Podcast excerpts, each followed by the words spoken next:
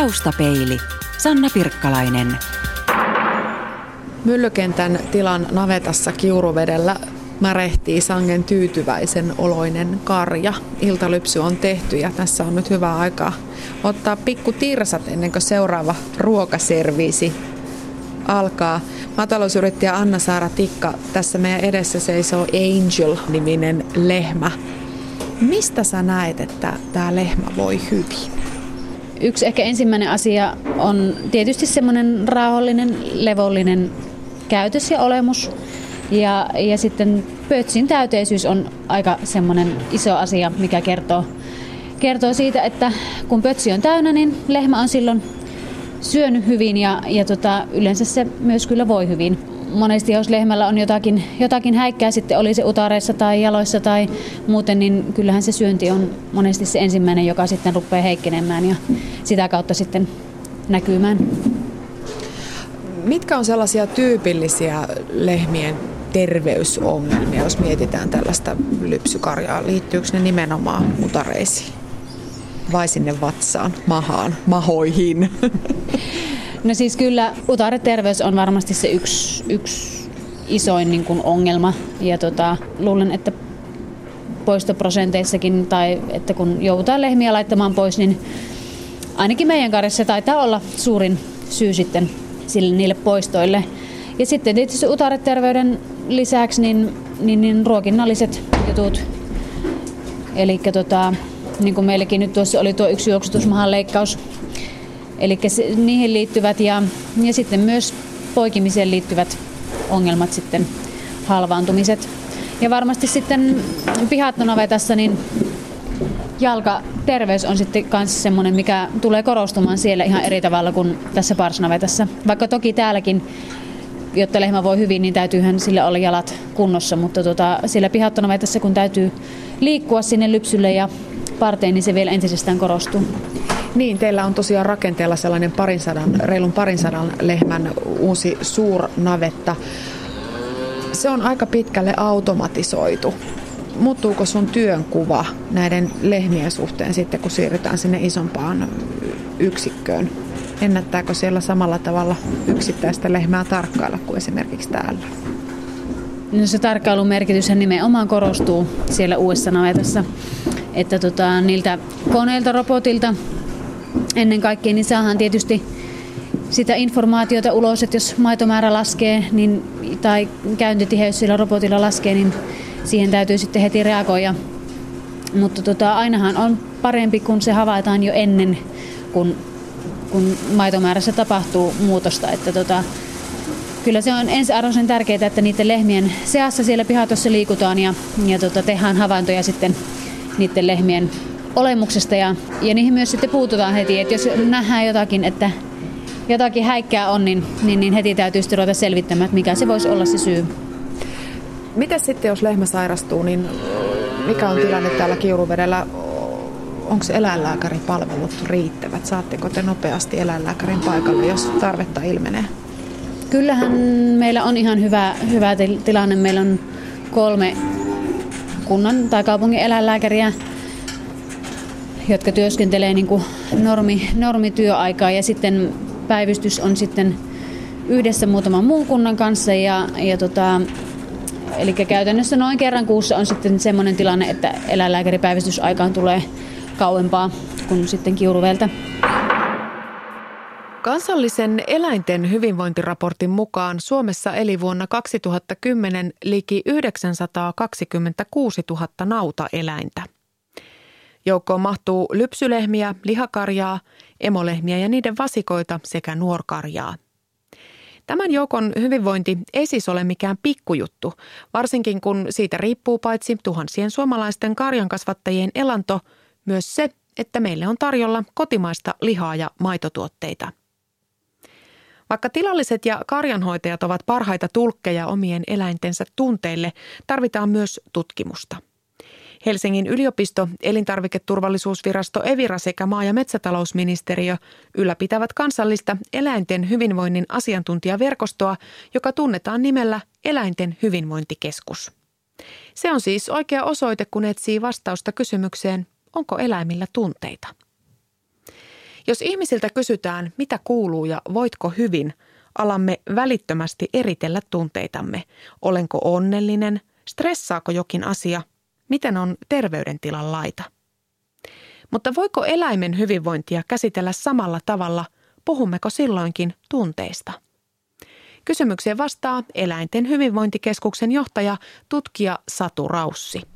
Joo, joo kyllä, kyllä puhutaan oikeastaan, että no vähintäänkin tuntemuksista, jos se on vähän niin kuin jos tunteet on uskalliasti sanottu. Tosin ei ole, että esimerkiksi pelon tunne, niin sehän on hyvin, hyvin tunnettu tunne hyvinkin, hyvinkin jos sitten alhas, niin sanotusti alhaisillakin eläimillä, että, että kyllä tällaiset niin kuin elämän kannalta tärkeät tunteet on tosi universaaleja eläinkunnassa. Esimerkiksi pelko, se auttaa sinua välttämään vaarallisia asioita ja, ja se on tosi hyödyllinen tunne. Ja, ja kun me ollaan tässä yhdessä kehityshistorian myötä kehitetty, kehitytty eläinten kanssa, meitäkään ei olisi ihmisiä ilman eläimiä, niin niin, niin on aika uskallista odottaa ja itse olettaa ja itse asiassa väärinkin, että eläimillä ei olisi tunteita. Et, ja myöskin sitten niitä positiivisia tunteita, niitä hyvän olon tunteita.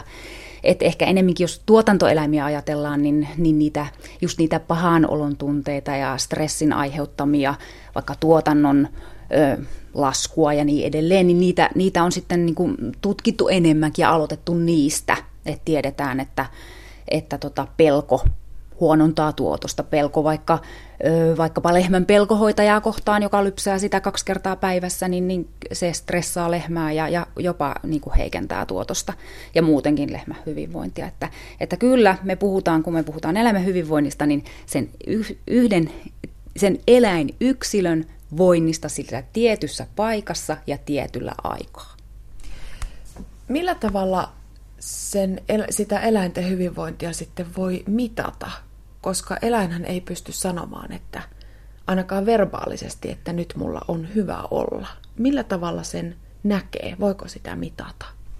No se, sitä voi esimerkiksi just nähdä, havainnoida. Ja kyllä, kyllä eläinten hyvinvointia voi mitata. Ja, ja se eläinten hyvinvoinnin mittaaminen onkin nyt niin kuin aika kuuma aihe, kuuma aihe hyvinvointitutkimuksessa ja ollut jo pitkään. Ja tässä kohtaa on mainittava semmoinen iso, iso eurooppalainen hyvinvoinnin laatu, Welfare Quality-hanke, joka, jo, joka jo sitten rakensi tämmöiset niin kuin tilatason mittarit sikojen, nautojen ja siipikarjan hyvinvoinnille. Eli, eli siinä on semmoinen, semmoinen ihan tämmöinen käytännöllinen malli, missä, missä tutkija tai havainnoja menee tilalle ja käy läpi tietyt asiat siitä eläimestä. Ja tässä, tässä mittarissa niin kuin on, on ikään kuin uutta se, että katsotaan just sitä eläintä siinä tietyssä hetkessä siinä paikassa, missä se on. Eli sillä kasvatustilalla, sen sikaasen siinä karsinassa. Onko sillä ihossa naarmuja, tappeleeko se toisten sikojen kanssa, lähteekö se karkuun sitä havainnoille, pelkääkö se ihmisiä, että näyt, niin kuin, näyttääkö se sika hyvältä. Sen perinteisemmin on mitattu sitä sijaan niin kuin sitä esimerkiksi pinta-alaa per sika, onko sillä, niin kuin, onko sillä rehua tarjolla riittävästi koko ajan, onko siellä karsinassa niitä kuivikkeita? Ja niin edelleen. Mutta tässä mittarissa nyt sitten katsotaan sitä eläintä. Tosin se on vasta, niin kuin, se ei ole missään laajassa käytössä, käytössä vielä, koska se on hyvin työläs menetelmä, niin kuin voit arvata, että mennään niin kuin tilalle ja katsotaan tosi monta, tosi monesta karsinasta monta eläintä niin, se kuulostaa maalikosta ehkä vähän hullultakin, että hyvinvoinnin mittari olisi joku sen eläimen ulkopuolinen asia, mm. kuten nyt vaikka se kuivikkeen määrä. Niin. Kun jos näin maalaisjärjellä ajattelee, niin kyllähän se sika nyt kertoo siitä hyvinvoinnista paljon enemmän niin. kuin se, että paljonko sillä on pehkuja. Niin, jo, mm, ihmiseen on vaarallista verrata, mutta jos sä ajattelet, että, että sun hyvinvointia mitatta sillä, että kuinka paljon sulla on neljöitä kotona ja montako muuta perheenjäsentä sulla on, katsomatta sua ollenkaan. Eli onhan se ihan hassua, jos ei, ei sitä hyvinvointia nimenomaan mitata siitä eläimestä itsestä. Mutta tietysti se on vaikeaa, jos me puhutaan niin kuin säädöksistä ja säädösten mm, laatimisesta eläinten hyvinvoinnille ja sitten toisaalta niiden säädöksen valvonnasta. Niin onhan se nyt hyvä ihme paljon helpompaa katsoa se pinta-ala, paljonko siellä on pinta-alaa per sika, kun sitten niin kuin mennä jokaiselle tilalle ja katsoa niitä eläimiä Anna-Saara Tikka tuossa edellä kuvaili omia lehmiä ja sitä, että mistä hän näkee, että omat eläimet voivat hyvin. Ja se eläinten hoitaja, se tilallinen, on tietysti aika hyvä asiantuntija niiden omien eläinten hyvinvoinnin mittaamisessa ja tutkimisessa. Minkälaista keskustelua te käytte esimerkiksi tuonne tilallisten suuntaan? No siis Suomessa se on kyllä aika ihana, ihana juttu, että, että meillä on ollut erilaisia maakunnallisia hankkeita, joissa, joihin on pyydetty tutkijoita puhumaan, että, että todella, todella kiva mennä, mennä puhumaan tuottajille ja käydä sitä niiden kanssa keskustelua, koska tuottajilta myös saa tosi paljon, paljon itselle. Et mä esimerkiksi mm, viimeisimpinä vuosina tutkijana niin tein semmoisen 20 niin kuin hyvän nautatilan haastattelun. Kävin 20 hyvällä lypsykarjatilalla ja haastattelin siellä omistajakarjanhoitajia ja, ja tota, siitä saa tutkia ihan tosi paljon ja toivottavasti tuottajakin saa jotain, että, että kyllä suomalaiset tuottajat on keskimäärin hyvin kuuntelee tutkijoita.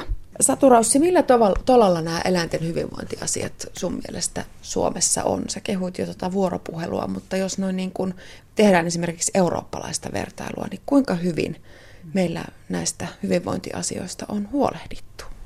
No meillä ei oikein ole vertailuun mahdollisuutta. Et, et mä en kyllä oikeasti osaa sanoa, että mihin Suomi sijoittuu, että olisi sellainen yksi indeksi, joka kertoisi eläinten hyvinvoinnin tilasta EU-maissa ja sit miss, millä sijalla ränkillä Suomi on. Että oikeasti meillä ei, meillä ei ole siis tietoa siitä, että pystyttäisiin laittamaan järjestykseen. Meillä voi olla jonkun yksittäisen eläinlajin kohdalla, esimerkiksi katsotaan niin kuin maakohtaisesti ne vaikka minimivaati, vaikka sianpidon minimivaatimukset, mutta nythän meillä on sikoja koskeva direktiivi. Tietysti jossain yksittäisissä EU-maassa voi olla sian hyvinvoinnin kannalta tiukempia vaatimuksia, se on mahdollista, mutta, mutta meillä on olemassa EU-laajuinen sikadirektiivi, tosin sen, niitäkään, vaikka se on voimassa, niin kaikki jäsenmaat eivät, eivät ihan toteuta. Taustapeili. Taustapeilissä aiheena tänään eläinten hyvinvointi. Eläinten hyvinvointikeskuksen johtaja Satu Raussi, sulla on 15 vuoden kokemus tutkijana nimenomaan naudoista ja niiden hyvinvoinnista. Miten suomalainen lehmä voi? Ja se, en mä sitäkään osaa sanoa. Siis jos, jos sä tarkoitat, että, että miten se voi esimerkiksi verrattuna muiden maiden lehmiin, niin niin ei, ei mulla ole semmoista mittaria. Mutta että, että asioita, joista on syytä olla huolissaan, on, on se, että tota, on esimerkiksi vasikoiden hyvinvointi. Vasikkakuolleisuus on nousussa. Ja, ja se on musta huolestuttavaa. Mulla on yksi Itä-Suomen yliopistossa väitöskirjantekijä Kati Saarinen, joka, joka juuri parhaillaan pohtii, pohtii tätä vasikka-asiaa niin kuin ihan yhteiskunnallisenakin kysymyksenä sillä että se ei ole vielä, jos ajatellaan maitotilaa, vaikkapa maitotilaa vaikkapa lehmävasikka, niin se ei ole vielä tuottava. Se ei tuota pitkään aikaan, mutta sen hyvinvoinnista pitäisi huolehtia, että siitä tulisi hyvin tuottava lehmä. Mutta lehmämäärät per tila on kasvussa valtavasti ja yksittäisellä hoitajalla on yhä vähemmän aikaa per yksi eläin, niin silloin se ensisijainen panos varmasti pistetään siihen kaikista tuottavampaan lehmään, joka, jonka täytyy olla kunnossa, terve ja hyvinvoiva, että et siitä saisi sen hyvän tuotoksen irti. Jolloin, jolloin voi olla, että jaksaminen ei sitten enää nuorkarjaan niin hyvin riitä. Et me tiedetään meidän tutkimuksista, että esimerkiksi mun 20 hyvän maitotilan haastattelu, haastattelujen perusteella, siellä oli aika isojakin tiloja, niin jopa semmoiset sadan, yli sadan lehmän tilan karjanhoitajat, emännät oli sitä mieltä, että he tuntee jokaisen yksilöinen ja varmasti tunsivat ja että pystyisivät jopa parisataa lehmää tuntemaan, tuntemaan niin kuin yksilöinä. Mutta tota, se vaatii niin kuin suunnatonta ammattitaitoa ja, ja aika ei millään voi riittää, jos, jos niin kuin hoitajamäärää on, hoitajia on vaan on liian vähän. Eli semmoinen kehitys, että, että me pysytään tällaisessa perhetilamallissa, jossa niin kuin yksi, yksi tila, muutama ihminen ottaa vastuulle valtavan eläinmäärän hyvinvoinnista huolehtimisen, niin se huolestuttaa mua. Musta on hyvä kehitys nämä tilojen, niin kuin, tilojen niin kuin, tällaiset yhteisyritykset, että esimerkiksi vaikka kolme tilaa – ottaa hoitaakseen yhden navetan, jossa sitten saattaa ollakin 100-150 lehmää. Mutta siinä niitä vastuunkantajiakin sitten on enemmän ja niitä työntekijöitä, että, että kyllä mua huolestuttaa, se mua huolestuttaa myös näiden tuottajien jaksaminen, koska me tiedetään, että, että niille niiden eläinten hyvinvointi on iso arvo ja ne haluaa huolehtia siitä mahdollisimman hyvin. Ja yleensä tuottajat on sitä mieltä, ja onhan siinä jotain perääkin, että vain hyvinvoiva eläin tuottaa. Tosin Tosin tuotos ei yksin omaan missään tapauksessa riitä hyvinvoinnin, hyvinvoinnin merkiksi, että lehmä kyllä pystyy lypsämään lihoista ja voimaan tosi huonosti, vaikka se tuottaakin hyvin. Mutta, mutta kyllä mä oon huolestunut, mä oon huolestunut näistä vasikoista, niiden hyvinvoinnista ennen kaikkea. Mä oon huolestunut tuottajien jaksamisesta ja, ja todella niin kuin toivon, että, että tällaiset sitten tuottajat, joilla ei sitä työvoimaa hirveästi ole, niin jaksasivat ja huolehtisivat myös omasta jaksamisestaan. Niin, aina aika ajoin otsikoihin ilmestyy hyvin surullisia karuja tarinoita, jossa on karja jäänyt heitteille ja eläimiä joudutaan lopettamaan. Ne ovat olleet nälkiintyneitä, niille ei ole ollut, niistä ei ole huolehdittu millään tavalla ja mm. poikkeuksetta sieltä taustalta löytyy aina tämä uupuminen. Mm. Eli eläinten hyvinvointi on mitä suurimmassa määrin myöskin ihmisten hyvinvointia. Joo. Ja päinvastoin kyllä näin on, että, että tuottajatkin on itse tietävät, he ovat sit, tietävät, että heidän oma hyvinvointi vaikuttaa tosi paljon myös heidän eläintensä hyvinvointiin, M- mutta heidän siitä omasta hyvinvoinnista huolehtiminen saattaa olla vähän vaikeampaa toteuttaa. Että tota, kyllä siitä on, on syytä olla huolissaan. Nostit esiin tämän, että tilakoko kasvaa, siirrytään tällaisiin jättinavetoihin, jossa eläimet elävät tällaisessa pihattonavetassa, menevät lypsyrobottiin. Siellä on hirveän paljon automatiikkaa. Viljelijän työnkuva muuttuu. Anna-Saara Tikka esimerkiksi sanoi tuossa edellä, että kun heillä otetaan tämä iso kahden, parin sadan lehmän navetta käyttöön, niin se työnkuva muuttuu ehkä enemmän siihen suuntaan, että tarkkaillaan sitä eläintä.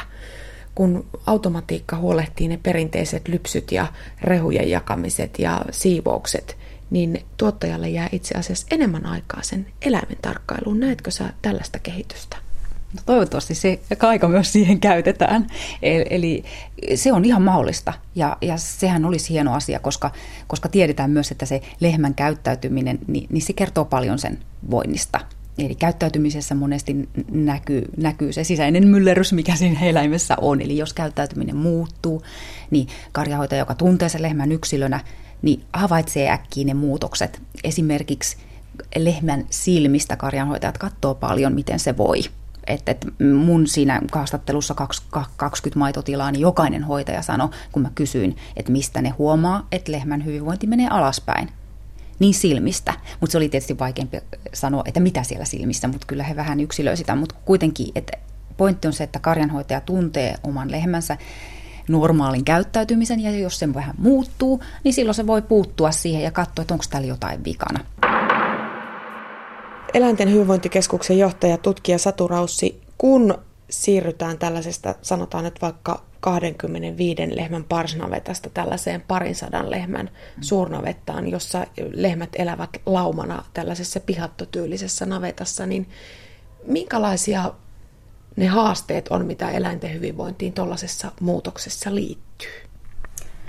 No ensinnäkin se liikkumisen mahdollisuus on e- lehmälle tosi tärkeä kaikille eläimille. Se, se tiedetään niin teoreettisesti kuin, kuin, niin kuin käytännön tietonakin, että, että on erinomaista, että lehmä pääsee siitä parresta liikkumaan ja tekemään osin itsenäisesti ne päätökset, että menenkö lypsylle syömään vai makaamaan. Tietysti lehmä ei ole itsenäinen toimija, kun se on lauma, vahvasti laumaeläin ja toimii niin kuin sillä synkronissa yhtäaikaisesti toisten kanssa. No siihen liittyen just tähän yhtäaikaiseen käyttäytymiseen, niin siihen liittyy niitä haasteita siihen lehmäympäristöön. Eli että lehmillä on mahdollisuus syödä yhtä aikaa, eli kaikille löytyy riittävästi ruokailutilaa, sitä pöperö on pöydällä, silloin yhtäaikainen ma- mahdollisuus maata toisten kanssa. Eli kaikille löytyy se oma makuuparsi myöskin siellä sitten siellä pihattonavetassa. Parressahan se on se sun oma paikka, jossa, että sulla tavallaan on oma makuupaikka, mutta pihatossa se on sitten varmistettava myös, että jokaiselle on oma paikka ja muutama ekstra parsi myös.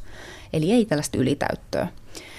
Siellä voi tietysti tulla sosiaalista käyttäytymistä liittyviä ongelmia, eli kun lehmä on, on niin kuin vahvasti laumaeläin, ja, ja sillä on niin kuin tämmöinen mm, hierarkia-arvojärjestys siellä. Ne tuntee toisensa, lehmät, tosi hyvin ja tietää niin kuin ikään kuin paikkansa siinä, siinä ryhmässä. Eli ne tietää, että kun tuo y, mua ylempi lehmä lähestyy mua, niin mä väistän. Ja jos ei siellä ole tilaa väistää, niin se ylempi ottaa sen, sen alemman eh, niin kuin position ikään kuin uhkauksena. Ja silloin voi tulla kärhämiä, eli tappeluita. Eli niin kuin, täytyy siellä pihatossa niin, niin hyvä kuin se onkin, että lehmä saa liikkua, mutta siellä täytyy olla riittävästi tilaa näille niin kuin normaalille sosiaaliselle käyttäytymiselle, syömiselle, makaamiselle, siellä on oltava juomapisteitä riittävästi. Niin, niin sitten se on kyllä lehmälle tosi hyvä. Sitten vielä makupaikan pitää olla hyvä, pehmeä ja hyvin kuivitettu ja, ja niin edelleen. Mutta että, kyllä se niin kuin, kyllä, kyllä pihatto on, on lehmän hyvinvoinnille ihan, ihan kyllä ihan ehdoton. En mä sitä sano, että eikö parrassakin voi hyvä hoitaja hoitaa lehmät tosi hyvin, mutta ja, ja sitten taas laidun kaudella sitten päästään laitumelle tai sitten jopa jalottelemaankin talvella parsinavetasta. Sehän olisi tosi toivottavaa, mutta, mutta kyllä se pihatto lehmän hyvinvointia edistää, jos se on hyvin, hyvin suunniteltu ja, ja hyvin toimivaksi niin kuin rakennettu ja jos se on valoisa ja, ja ja tilaava ja lattiamateriaali on hyvä. Lattiat ei ole liukkaat, se on yksi ikävä tekijä siinä ympäristössä, että jos se lattia on liukas ja tämmöinen painava, melkein lähe, alkaa jo huitua tuhatta kiloa ne isoimmat lehmät, niin, niin jos se siellä sorkkaa ei pidä ja siellä liukastellaan, niin se on kyllä tosi ikävää ja se on myös ikävä hoitajalle, jonka pitää siellä puhdistaa. Että. Mutta sitten siellä on haasteita, tietysti työ, työsuojelullisia haasteita, että pitää, pitää tuntea lehmän käyttäytyminen ihan oikeasti, pitää hoitajankin osata väistää tilanteessa, jossa siellä on, jos siellä on ruuhkaa ja, ja on niin kuin ahtaat olot, niin silloin tulee just näitä tilanteita, että alempi joutuu, niin kuin, siellä voi joutua tappelu sen takia, että ylempi kokee alemman uhkailuna, jolloin sitten karjahoitaja on kyllä ihan kärpäsenä siellä heiteltävänä, että, että kyllä sitä ei sit paljon huomioida, jos siellä on tällaisia lehmien välisiä tilanteita. Että, että ja, ja sellaiselle lehmistä pitävälle, ja yleensä kyllä karjanhoitajat pitää lehmistä todella, niin lehmistä pitävälle semmoinen pihatto, kun on siirtynyt parrasta pihattoon, niin, niin se on ollut kyllä silmiä avaavaa minkä, ja hienoa tarkkailla niiden lehmien käyttäytymistä, miten ne toimii keskenään. Ja, ja lehmähän on tosi fiksu eläin, että, että kyllä se oppii sen navetan teknologiaa käyttämään, se oppii joka käyttämään sitä hyväksi, se oppii jopa, jopa rikkomaan sitä teknologiaa, kun silloin on aikaa tutkia jotain rehukioskia vaikka ja nyhtää sieltä johtoja, jos niitä on sen kielen ulottuvissa. Eli, eli se on kyllä tosi fiksu ja oppii, oppii käyttämään niitä laitteita. Niin, jos tuollaiseen isoon robottinavetaan siirrytään, niin pitääkö mm. niitä lehmiä opettaa, että ne osaa siellä olla? Vai oppiiko ne ihan itsekseen? No jos vaikka niin kuin, no varmasti se on lehmille oudompaa, että jos ne siirtyy parresta pihattoon ja sitten vielä robotti, robotille, niin, niin kyllä, niitä, kyllä niitä tietysti pitää siihen niin kuin totu, totuttaa ja totutella, mutta lehmät on, on tosi nopeita oppimaan, että se niin kuin oppiminen on, on se tietynlainen kysymys ja, ja semmoinen, että ettei ainakaan, niin kuin jos esimerkiksi lehmät ensimmäistä kertaa viedään robotille, niin ei ole koskaan aikaisemmin sitä nähnyt, niin, niin pakottaminen ja huutaminen ja työntäminen, väkisin työntäminen, hän on niin kuin erittäin huonoja tapoja, että hyvä karjahoitaja tietää sen, vaikka sen ryhmän rohkeat yksilöt, joilla se aloittaa, ja houkuttelu on tietysti paljon parempi homma kuin pakottaminen. Että tietysti mm, joko lehmän kokokin tekee sen, että sitä on tosi vaikea vetää ja työntää ja pakottaa että se on niin painava, että, että se on paljon mielekkäämpää hoitajalle ja lehmälle, että se yritetään houkutella ja käyttää sen luontaista uteliaisuutta hyväksi. Eläinten hyvinvointikeskuksen tiedottaja Tiina Kauppinen, sinä olet viimeistelemässä väitöskirjaa, väitöskirjatutkimusta, jossa nimenomaan tarkastelun kohteena ovat olleet tuotantoeläinten hyvinvointi ja tuottajien asennoituminen sitä kohtaan. Semmoinen perinteinen käsitys on ehkä se, että eipä sille maataloustuottajalle paljon väliä, minkälaisessa parressa se lehmä seisoo pääasia, että se lypsää. Kumoaako tämä sinun väitöskirjasi tällaisen ajatuksen? Kyllä se ainakin osittain kumoaa, että kyllä mun mielestä useimmille tuottajille, joita mä itse haastattelin ja jotka vastasi mun kyselytutkimuksiin, niin eläinten hyvinvointi oli äärimmäisen tärkeää, jopa niin kuin tärkeimpiä asioita heidän työssään. Millä tavalla se sitten näkyy siinä työssä? Se näkyy muun muassa tuottajien vastauksissa näihin mun kysymyksiin niin kuin monena erilaisena tapana määritellä se hyvinvointi ja edistää sitä hyvinvointia. Ja sitten tietysti käytännössä se näkyy siinä, että miten, minkälaiset olot tuottajat järjestää eläimilleen, minkälaisilla tavoilla he huolehtii eläimistä, niiden terveydestä, hyvinvoinnista – voiko se olla myöskin stressin paikka, jos tuntuu, että ne omat taidot ja voimat ei välttämättä riitä? Hyvin moni tuottaja sanoo, että se on todella suuri stressin paikka. Ja, ja että niin kun eläinten hyvinvointi on vahvasti kytköksissä heidän omaan hyvinvointiinsa, että ne kulkee käsi kädessä. Niin, eli sen tuottajan pitäisi muistaa huolehtia myös itsestään, jotta pystyy huolehtimaan niistä eläimistä. Itse asiassa just tämä oli yksi ehdottomasti tärkeimpiä tapoja, jotka tuottajat itse mainitsi, että millä tavalla he voi pyrkiä edistämään eläintensä hyvinvointia, eli sillä, että pitävät ensisijaisesti huolta omasta hyvinvoinnistaan. Tiina Kauppinen, kun sä tässä tutkimuksessa puhut eläinten hyvinvoinnista, niin mistä sä silloin puhut? Minkälaisista asioista se hyvinvointi muodostuu? Tarkkaan ottaen tässä puhutaan eläinten hyvinvoinnin edistämisestä, eli edistämisen tavoista. Ja tässä on annettu tuottajien itsensä määritellä, että miten he itse näkee tai kokee, että miten he voivat edistää eläinten hyvinvointia. Ja siinä he itse määrittelivät tärkeimmiksi tavoiksi eläimen terveydestä huolehtimisen, sitten tällaisen niin kuin hyvien ulkoisten elinolosuhteiden tarjoamisen eläimille ja sitten tällaisen niin kuin eläinten hyvän kohtelun ja, ja ikään kuin yksilöllisen, jopa inhimillisen kohtelun. Niin, eli ne ei välttämättä, ne, vaikka tuotantoeläimistä puhutaan, niin ne ei välttämättä ole pelkkiä tuotantoeläimiä, vaan tuottajalla voi olla niihin hyvinkin läheinen suhde. Joo, jotkut tuottajat jopa sanoi, että, että nämä eläimet, vaikka ne on myös tuotantoeläimiä, niin ne on samalla heille jopa niin kuin perheenjäseniä. Se on aika kaunis ajatus ja kertoo siitä, että se ei todellakaan ole yhdentekevää, että miten se eläin siellä navetassa voi. Joo, ja sitten se kertoo varmasti myös siitä, että Suomessa on kansainvälisesti vertaillen kuitenkin melko pienet tilakoot, että varsinkin lypsykarjatiloilla tai Suomessa on paljon vielä lypsykarjatiloja, joilla on vähän lehmiä, joista on sit helpompaa huolehtia yksilöllisesti kuin isommilla tiloilla. Tilakoko kuitenkin kasvaa. Näetkö sä tutkijana tässä jonkunnäköistä vaaran paikkaa, että jos tilakoko liikaa kasvaa, niin sitten se hyvinvointi ei välttämättä, siitä huolehtiminen ei välttämättä olekaan enää niin helppoa? No se voi olla näin. Tietysti eläinmäärän kasvaessa, jos, varsinkin jos niin kuin työntekijöiden määrä pysyy vakiona, enemmän ehkä vastuuta annetaan sitten niin kuin tekniikalle, niin tietysti se aika, jonka tuottaja voi viettää yksittäisen eläimen kanssa, niin vähenee. Mutta siinä on varmasti paljon myös etuja. Tekniikassa on paljon sovelluksia, jotka varmasti, joiden avulla voidaan myös edistää eläinten hyvinvointia. Et ei, en sanoisi, että se mitenkään menee yksi yhteen niin, että eläinten hyvinvointi siitä kärsisi. Tiedottaja Tiina Kauppinen Eläinten hyvinvointikeskuksesta. Jos sun pitäisi tämän sun oman väitöskirjatutkimuksen perusteella määritellä jotenkin, että miten suomalainen maitotilallinen lehmistä huolehtii, niin minkälaisen arvosanan antaisit? Aika paha kysymys. Täytyy vielä sen verran mainita, että tähän mun tutkimukseen osallistuminen on tuottajille ollut vapaaehtoista, eli tähän on tullut mukaan varmasti vain sellaiset tuottajat, jotka, jotka todella välittää eläintensä hyvinvoinnista, mutta, mutta tuota, kyllä ainakin niin kuin heidän vastaustensa ja haastattelujensa perusteella voisin sanoa, että kyllä mä melko tyytyväisenä itse ostan suomalaista maitoa edelleenkin. Taustapeili. Yle. Radio Suomi.